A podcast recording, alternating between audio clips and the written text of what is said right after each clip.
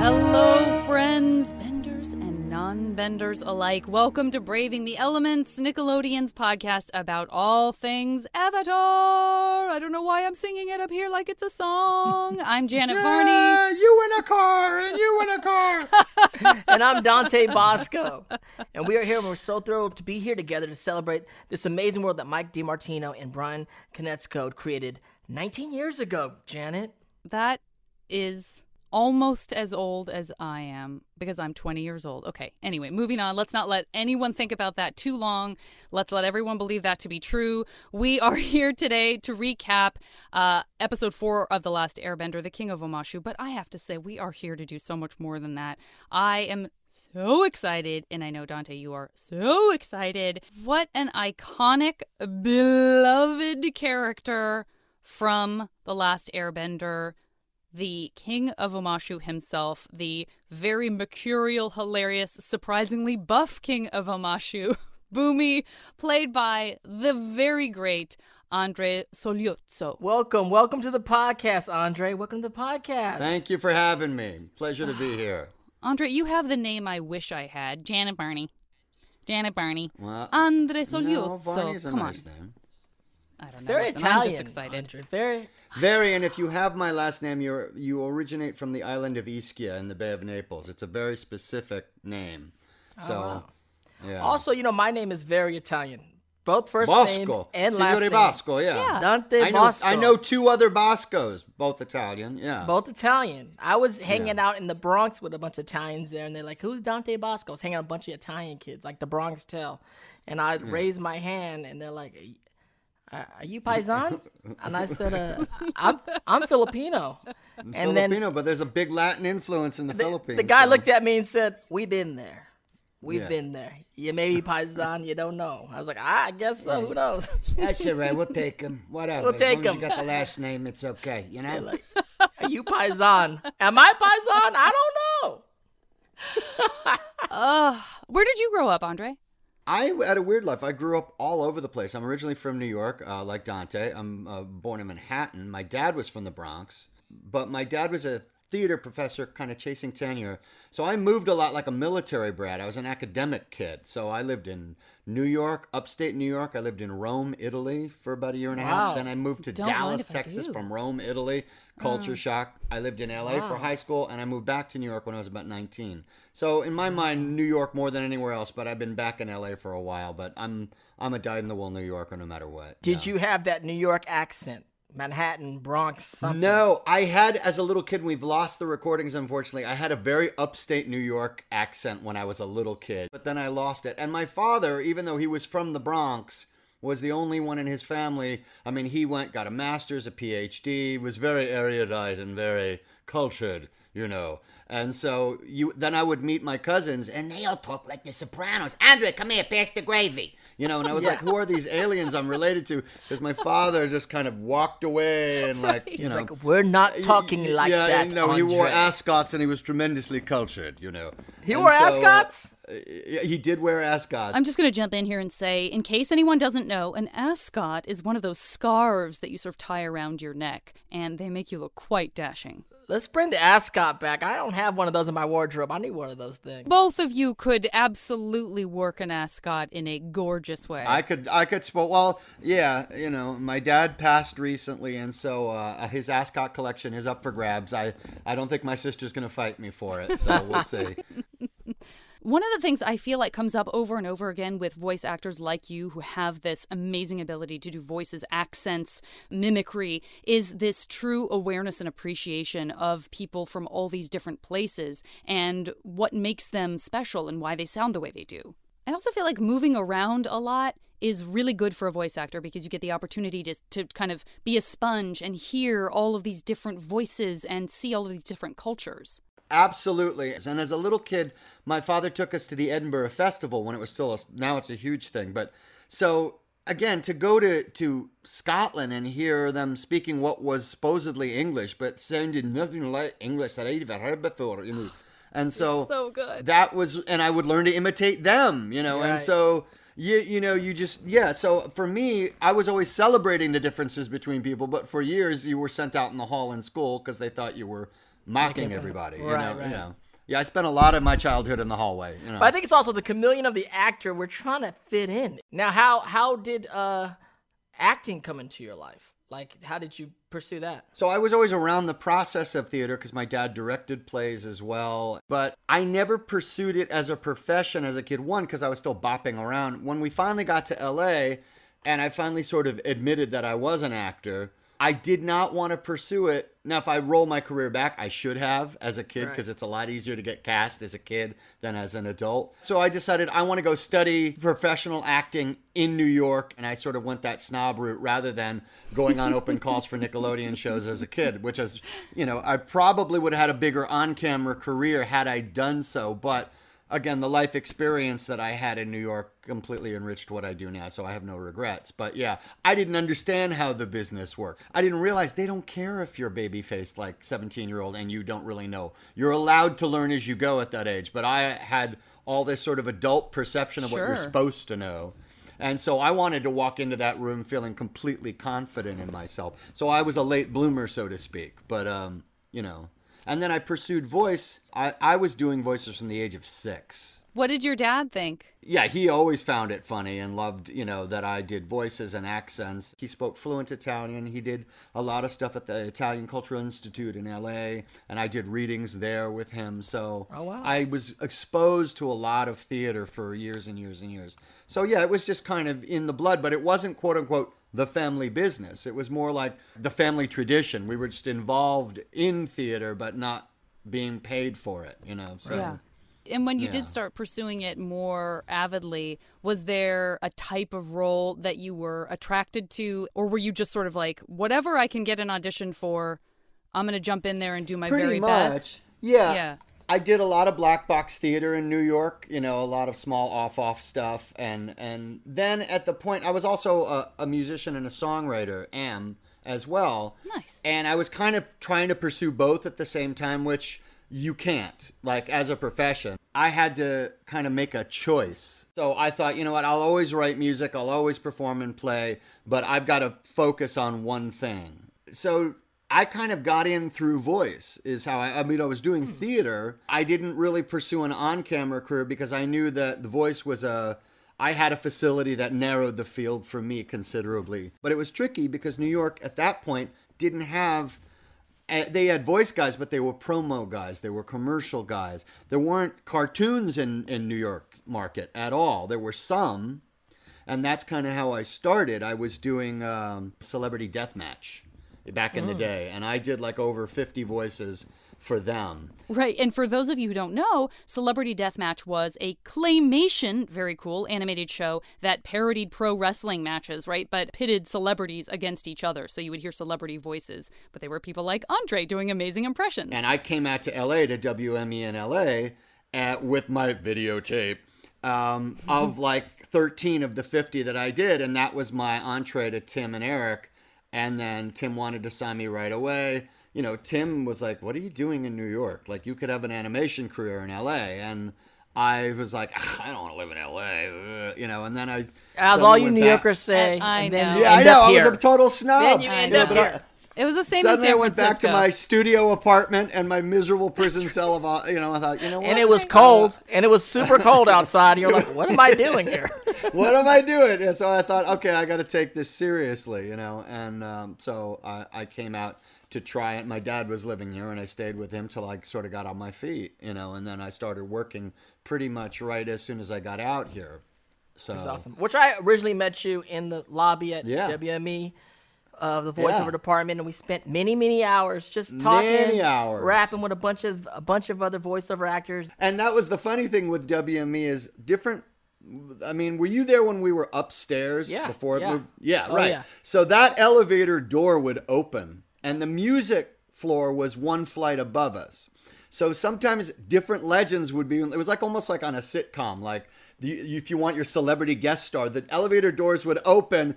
One day I was walking and in the lobby, I was sort of walking with my head down, not looking up, and the elevator doors open and I smell this blast of perfume and I look up and little Richard is there in a full gold caftan, full makeup, with his shades on, and I look up like this and I go, I like burst out laughing, and he goes like this. He's got his Ray-Bans on. He goes, "Hey, baby," and then the elevator doors closed. It was so beautiful.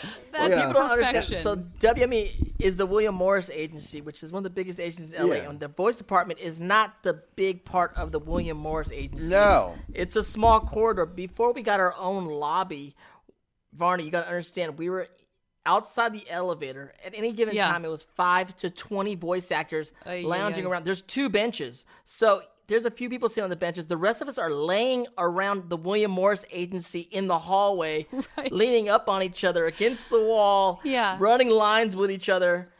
Yeah, packed in like sardines. Yeah. Packed in, 20, 30 voice actors. I have to say, I love that you two met so long ago and then ended up on this show together. Well, let's lean towards Avatar a little bit. I do want to say, I mean, again, such an iconic role, such an iconic voice. Cannot imagine anyone else doing it. Thank you. Especially someone like you who really is known for the diverse range of voices that you are a go-to person for.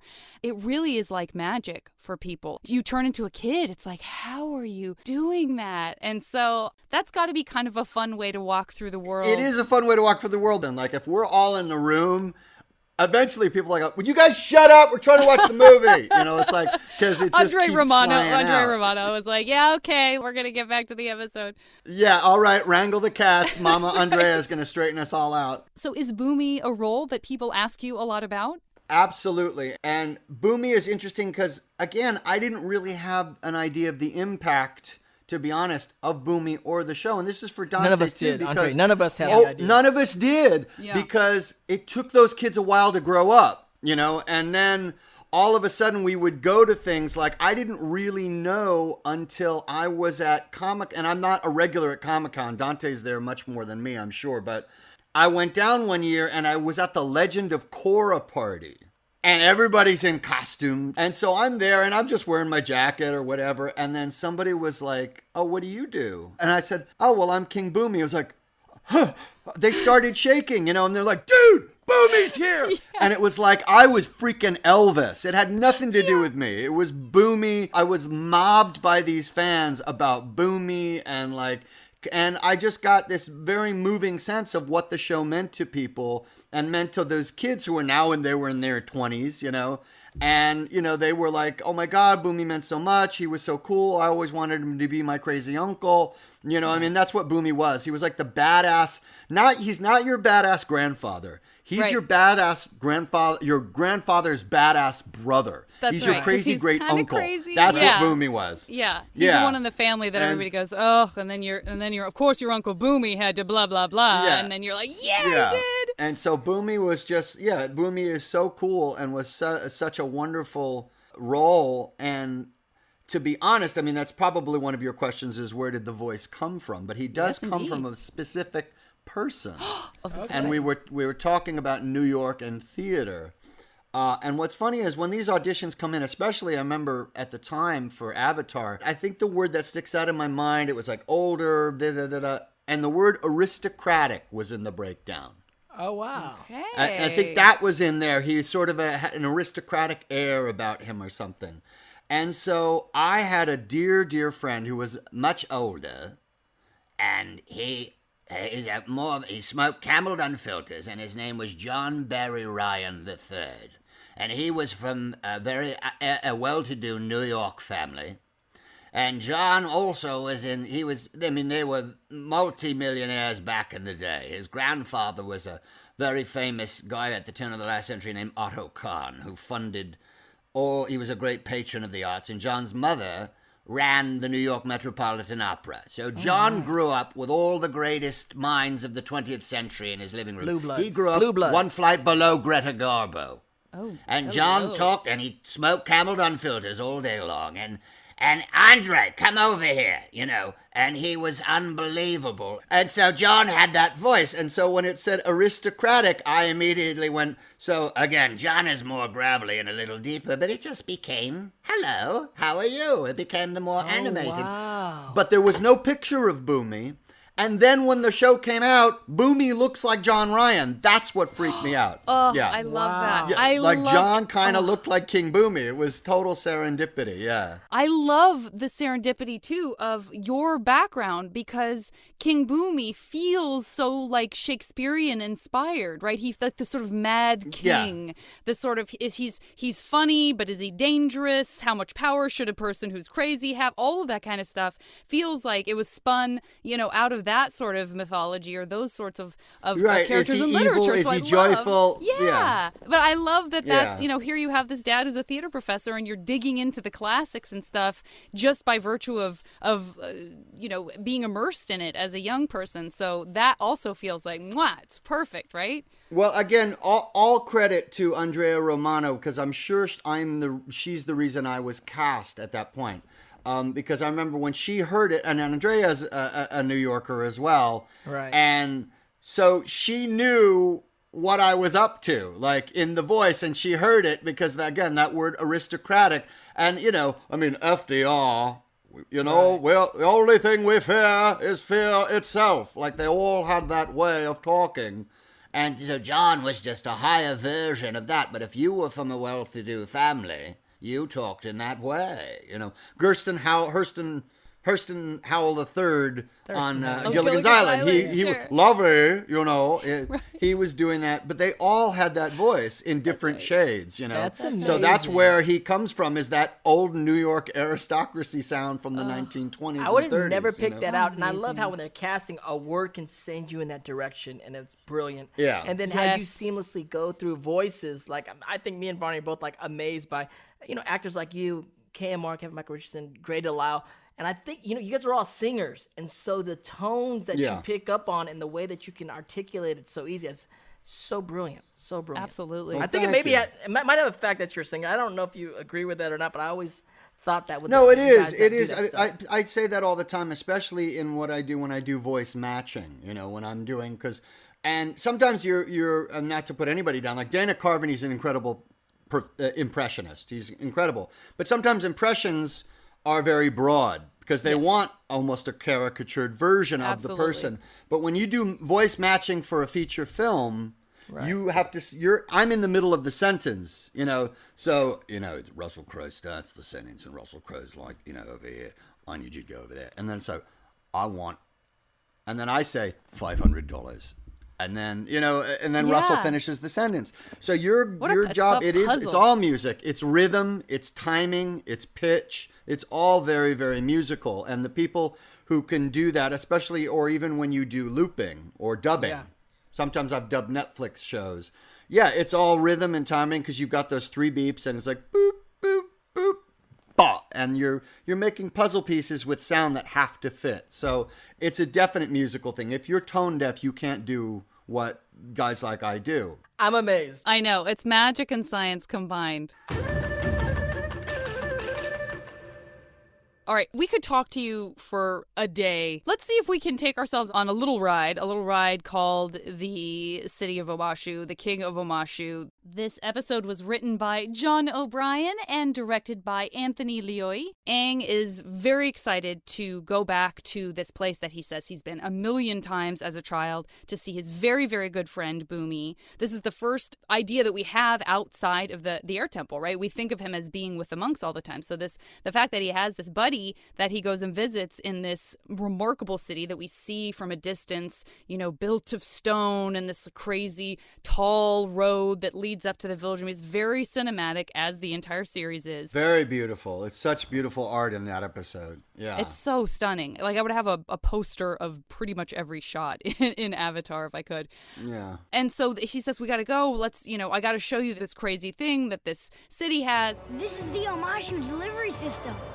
Miles and miles of tubes and chutes. We see this system of chutes that are, for those of us who enjoy roller coasters, feel like Of course, it's an invitation to go nuts. And we learn a little bit about all the adventures that Aang and Bumi had together as kids. And then it quickly turns into, in present day, this sort of how much in peril are they, because they encounter this potentially crazy king, but he seems kind of harmless, but then he's putting Aang through these kind of death-defying things that he has to do in order for them to be able to safely leave and all that kind of stuff. It's a bit of a standalone episode, which is something that Avatar fans talk about. It lives within itself in a way that some of the other episodes don't, which is one of the things that makes it feel to me like a mini movie. I'm getting ahead of myself, but it's got the classic like Bumi making puns and then silence and then just like the one cough when people don't think the pun is funny, and just those sorts of moments are just classic comedy. Sokka does. Sokka thinks he's funny. There's a little Monty Python moment in it as well. Yes. When they're going on about which chamber. Oh, the chamber that was the one before. The nice chamber that is now of the former chamber of, which is very from Monty Python and the Holy Grail, the rhythms of it. Not just the way I read it, but I knew the writers were sort of going there in their way. The one that was formerly known as this, which is now that, you know. Right. Or whatever. I was wondering if you improv that, Andre. And I was watching. I was like, I wonder if Andre improv. No, I think that was in the script. I never riffed at all. I think that was there, but definitely I was stealing the rhythm of it from Monty Python, but I know that they wrote it with that in their head. Which I could is such a dream as a writer to have somebody go, I got you, you know, and to just do it. No, the writing in that episode is wonderful, and Bumi is all there on the page. That's the other thing. I would love to take credit for all the crazy, you know, yes, there were rhythms and pitches and things, but it's a real collaboration. The writing was all there. And then I come in with that, and then Andrea steers me in a direction, and really is a team effort when you come up with something like that. You know, it's just wonderful. Absolutely. You know, throw them a feast. You know, like there's this, you know, like these weird little pitch things, you know, and I'm as I heard it again, because I just watched it again for you guys so I could be fresh, and it was funny. I'm like, did I do 3 other takes where I didn't go feast, you know, and then Andrea led me there? Very possibly, you know, it's hard to say. Well, we kind of get a foreshadowing of meeting this king and this idea of disguise and all of that right at the very beginning, because Aang wants to go visit the city, but Katara's so worried now. Everybody knows, you know, word's gotten out that the Avatar is back, and will he be recognized? And so they decide that they need a disguise. And then, you know, of course, we immediately see, what the tone of the show, this particular episode, is going to be right away, right? Because we see Aang with his bushy Mark Twainsian kind of beard, and then he's got this crazy shock of hair. We see quickly that it's Appa's fur, and he drops down into an old man voice, which is ironic because he is over 100 years old, but he drops down into his little raspy old man Aang voice. My business is my business, young man, and none of yours. Which I've actually seen that cosplayed. I've seen that cosplayed at cons. Oh, that's a great Old Man Aang cosplay, which is classic. Shout out to those cosplayers. Definitely a deep cut. That's a deep cut. Yeah.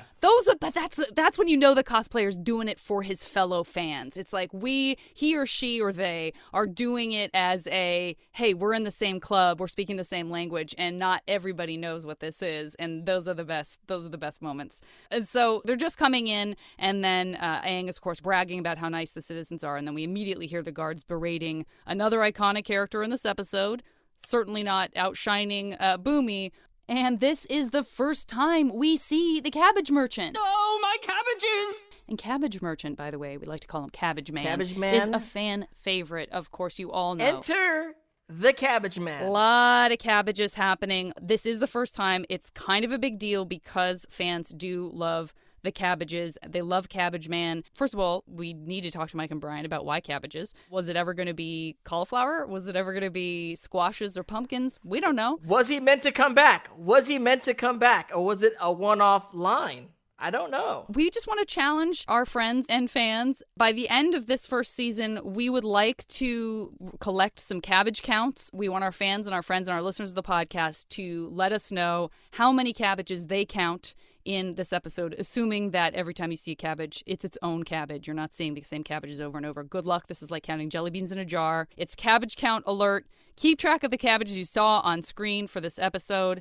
And, of course, big big, big shout out, big verbal hug to James C., who plays the Cabbage Merchant. And don't worry, we definitely want to have James on the show. Andre, do you know if you actually did any of the other voices of the characters in this episode? I know I had one other voice in that show, and I think it's the guard, where it's literally Bumi and the guard are right up against each other, which normally they don't do. Yeah, you know, I'm like, this very, you must, I'm like one of those guys. Yeah, well, they got to, I mean, listen, they had you in that room. They had to use you for at least one other thing. At least one other thing, because they had a, there's so much they could have done. I've had panels, multiple panels, disrupted by a Cabbage Man cosplayer. One time rolling through with a whole cart full of real cabbages. I was like, who's this guy? I mean, I know who he is, but, you know, he's throwing cabbages to the audience. It was amazing. He's beloved. Now, this is exciting for me because now that we have covered our cabbage count, I'm turning it over to you, Dante, for this part of the recap so that you can tell everyone what Aang says his name is to the guard. Good luck. I didn't want to say that.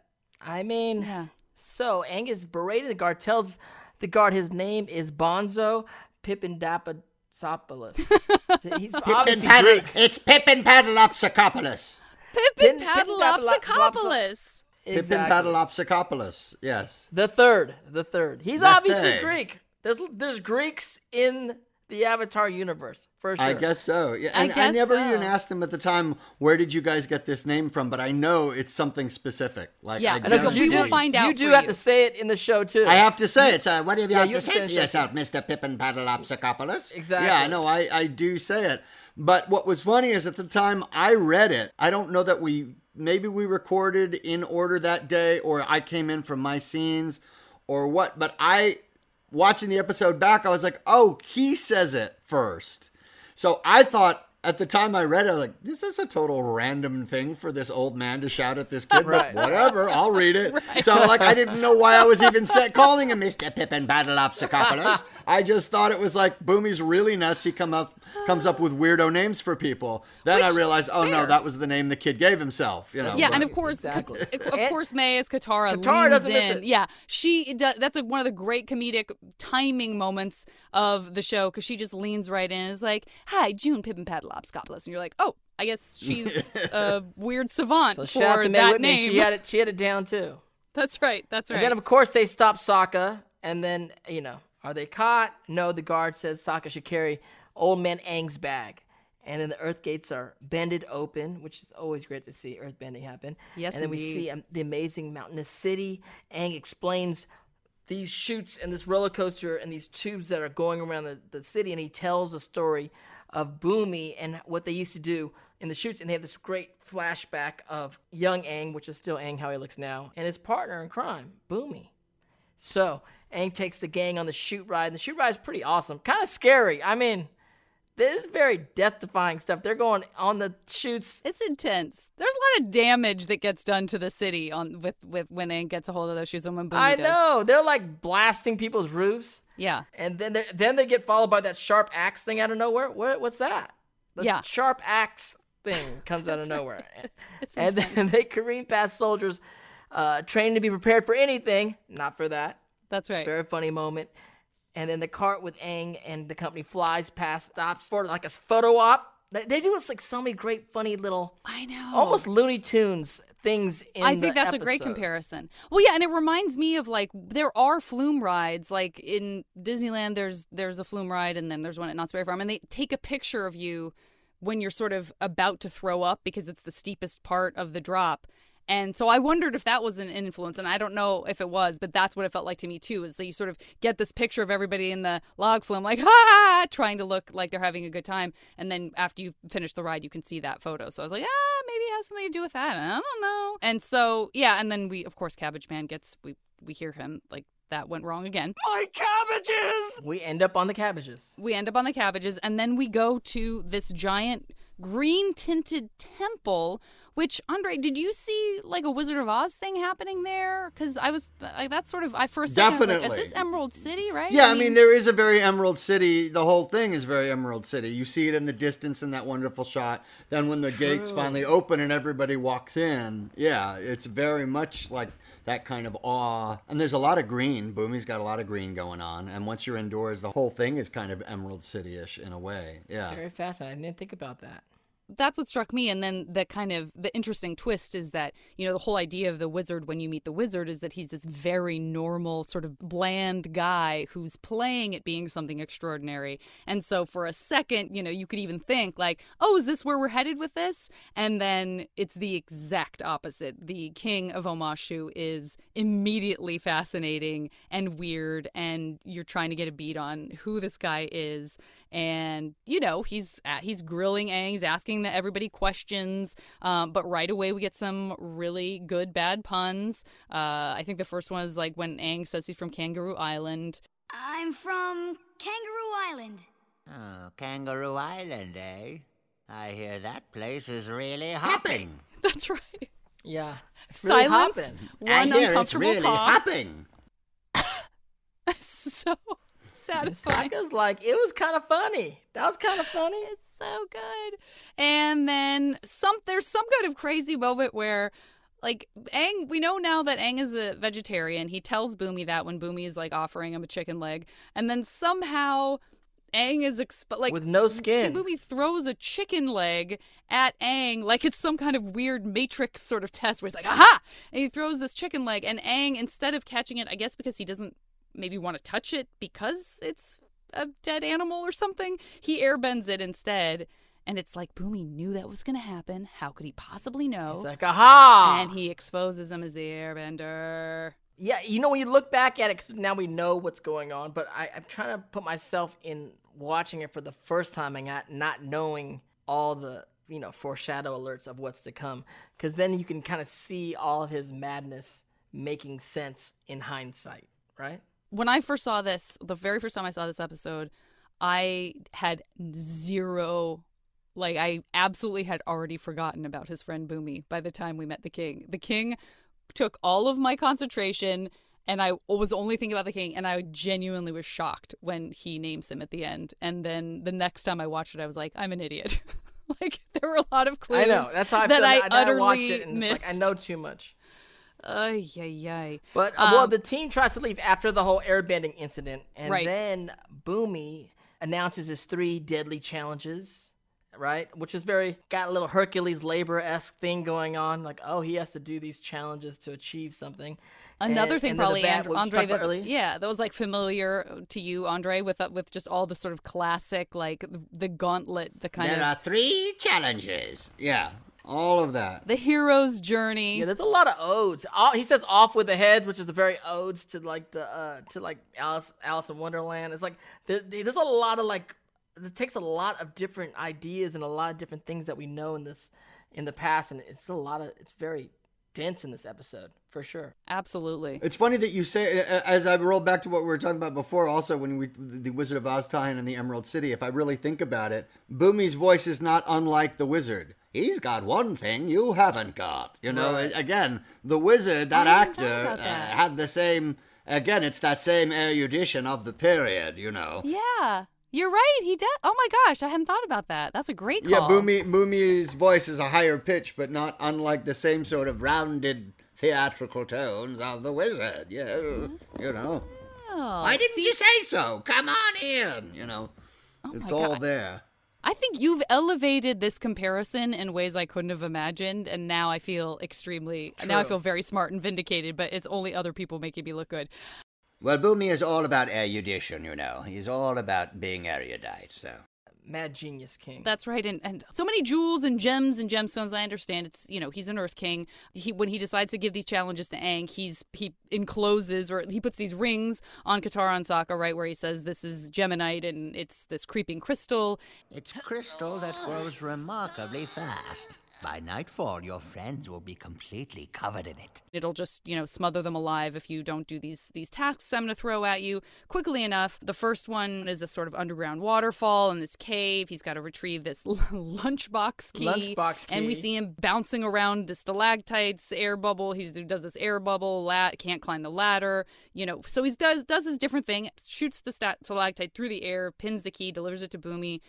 What's the next one, Dante? What's the next challenge? The next one is Flopsy. He's now in the chamber, and he's like, you need, you know, get Flopsy here to give me a kiss or a hug or whatever. Where's my Flopsy? Yes. And we open up on, it appears to be a rabbit. I don't know if it's a rabbit mixed with something else, but it's definitely a... I think that's just maybe a regular rabbit. And we're like, well, the first one is just a big lop-eared rabbit.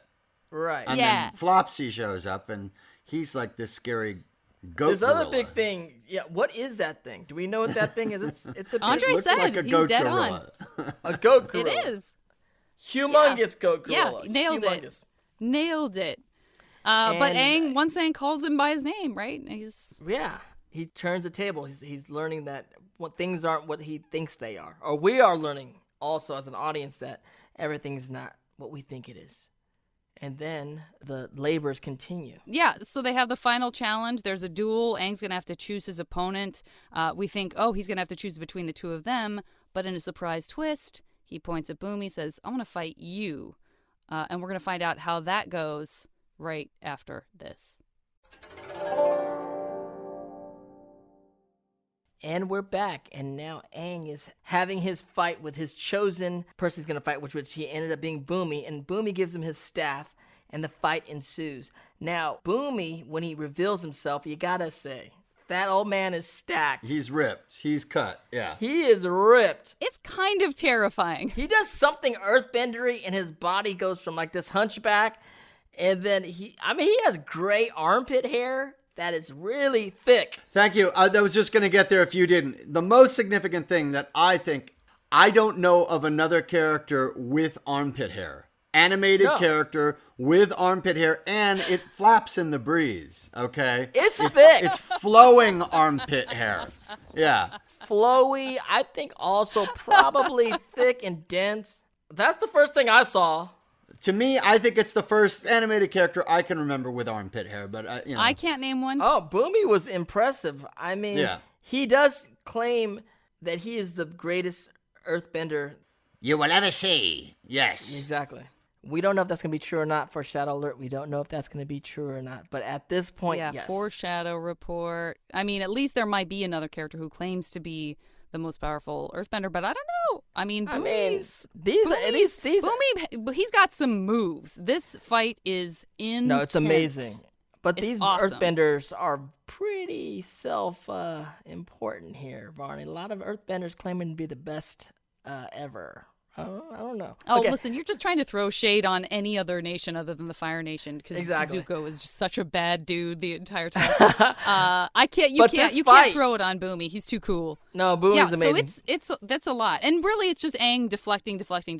I know it's interesting how they talk about that. How he's like, you're like all the other Airbenders. I thought you're different because you're the Avatar, where the airbending's all about deflecting and not really trying to attack and trying to hurt the person, but about diffusing violence, diffusing a situation. But it's beautifully done. All these fights, these Aang barely missing these rocks, these boulders coming at him. And then, of course, he ends up besting Bumi to a degree, only to find out there's a rock above his head. And then he ends up doing the tornado thing. He does the airbending. That's the airbending thing with a tornado. This rock and earth, and it's really fascinating and beautiful to watch. And you're seeing this probably like the most intense fight as far as using two different elements, and it's really beautiful. But then it comes down to, after he passed the test, defeating Bumi, that he has one more question, and the question is, what is my name? And Varney, what happens then? People, I projected ahead to how much people are going to love this episode, hearing so much raw, natural Bumi happening in the moment. Amazing. It's just like, people are going to lose their minds. They're going to lose their minds! Yes. Oh, they're going to lose their minds. And I'm still trying to piece together how, I watched it again and I was like, he is the Avatar, so ultimately he knows all, but how he comes up with Bumi out of that, I still didn't like. He sort of connects these dots. Agreed. It's a stretch. Yeah. But he figures it out pretty easy. Because then I watched it one time and I was like, I'm going to watch this from the perspective of somehow Aang figures out really early, but then he's just letting a lot of stuff happen that feels like that's a long way to go. No, he didn't figure it out till that moment in the show. But even when he figures it out, I'm like, somebody told you, dude. You had a cheat sheet. You could pretend like it's because you remembered something I said. When you look at young Bumi, I think he's a mad genius even young. In my mind, I went, right. And the fact that Bumi created these shoots around the city, because he's the king of Omashu, and like this kid, he's like, he must have been the mad genius to Aang when he was a kid. So when he says it later on in life, he's like, right. You were always the mad genius, yeah. You're the mad Bumi, you're the mad genius. All this is, and it kind of clicked for him. I might have stretched myself there, but I went there with Aang. No, I think you've done a good job. You've backed it up. Sokka, of course, guesses Rocky. And then there's just another really bad pun for everyone to enjoy. The other thing I wanted to point out, and I'll quickly say, just so we kind of wrap it up, the recap, that, of course, we find out that the Geminite, which kids are released from as soon as we know that it's Bumi, all of that threat sort of disappears, although it wasn't a huge threat anyway, because they sort of look like they were wearing weird dresses made of jewels. Bumi points out that it's rock candy. But the carnival music goes so well with your voice and the animation of the character, that sort of pipe organ, calliope kind of, yeah. The calliope, thank you, that's the word I was looking for, is such a great companion piece to Bumi and in all his madness and wonder. But calliope is also a little scary too. That's what's wonderful. It's like kind of it's creepy. It's funny, but it's also a little spooky all at the same time, which is what's great about the music with Bumi. Yeah. You're so right. Yes. I'm glad you pointed out the creepiness, because it is very, very creepy. So it's great. So, we see Aang and Bumi take one last ride on the crazy earthbending chutes. They do it together. And, of course, we have to hear Rule of Threes. We have to hear one last My Cabbages as they presumably off screen are destroying more cabbages. My cabbages! And that is the end of the episode. What a pleasure. Braving the Elements is sponsored by Creeping Crystal Candy. It's not just a Genomite, it's a Genomust. So come on down to Creeping Crystal Candy Cavern and find out why this crazy confection is an Omashu thing. You've got nothing to lose, except your teeth. I would love to ask the three of you, if you had to pick one of the three challenges from Bumi, either dealing with the waterfall in the cave, retrieving Flopsy, or fighting Bumi, what would you pick? Let's presume you wouldn't be killed by any of them. Well, I kind of like the water one just because of the sarcasm of Bumi's like, oh, do that. Nobody does that. You know, whatever. He's kind of snarky in the water. I know, he has a lot of commentary on a lot of what's going on here. Oh, well, there's an original. Nobody does that. You know, it's like, it's just, yeah, it's that made me laugh out loud watching it again. You know, I was like, I don't even remember that line, but it was like so funny and so snarky. So that's kind of my favorite, just for the joke. But again, the last challenge is the coolest, when Bumi falls back, breaking, he just falls back and breaks through the earth, is so cool and amazing. Powerful. Yeah, it's kind of scary. I'm glad you brought that moment up. Yes. Yeah. When he falls to the earth and comes back on top. Yeah. That's why I wouldn't fight Bumi. That's why for sure out of those three challenges, I'm not picking fighting Bumi. For sure, no. I'll go with Flopsy because he was so cute after we called his name. He was like all of a sudden like the most lovable thing. Yes, who's a good boy? Who's a good boy? Exactly. Yeah. Don't fight Bumi. Daddy wants a kiss from Flopsy, I think, is maybe the sort of challenge. And I may have improvised who's a good boy. I'm not sure, but I might have. They might have given me that latitude. I could see that being true. Yeah. This works for me because I enjoy the underwater cave waterfall thing, but I think if I were actually spelunking, I would get at some point I would get claustrophobic. So this is great because now I get to enjoy this beautiful underwater cave waterfall without actually having to be there in real life. So I'm glad that we sort of doled out those challenges the way that we did. And then we know you get asked this every time because we get asked this every time we go to a con, but what bender would you be? Would you be an earthbender, you, Andre, aside from being Bumi, or is there a nation that you feel like kind of drawn to and that maybe the bending power suits your personality in some way? I kind of like water. I think I might be, I might have been a water guy. Come over to my side. That's cute. About it. Yeah. That's cute. I scuba dive. I'm not a surfer, but I do like, I am a water person. So. It's very healing. I can see that. Although I am a Leo, I should be a fire nation guy, but, fire sign, but... You know, and you're Italian. And you're Italian. I am Italian. How fiery are those Italians? I come from an island, you know, surrounded by water. So, yeah, water is kind of a very tranquil thing for me. So, yeah. Yeah. And you love New York, and they say the pizza is great in New York because of the water. Because of the water. And technically Manhattan is an island surrounded by water. So, yeah, water is a island of Manhattan. Yeah. It's beautiful. Yeah. Andre, this has been such a pleasure. What a real treat. Pleasure. Thank you so, so, so much. Well, I just want to say, as I said, we were talking about earlier, when we go to the cons and we meet the fans, and it is so moving to now get back from them what these shows, what the Avatar Last Airbender meant to them as kids and now as adults. And a lot of them are now having their own kids. And that sort of cycle of, you know, something we did in an afternoon in Burbank 15, 20 years ago, you know, that we don't necessarily forget we did it, but it's so long ago and it's just a given day now to realize the impact and how significant that little afternoon we spent in a booth in Burbank on a sunny afternoon meant to somebody's life, or some kid in a room playing video games for like hundreds of hours, you know, and, I'm sure. And we don't know what their life was like, their, you know, their family life or whatever they were going through with their folks.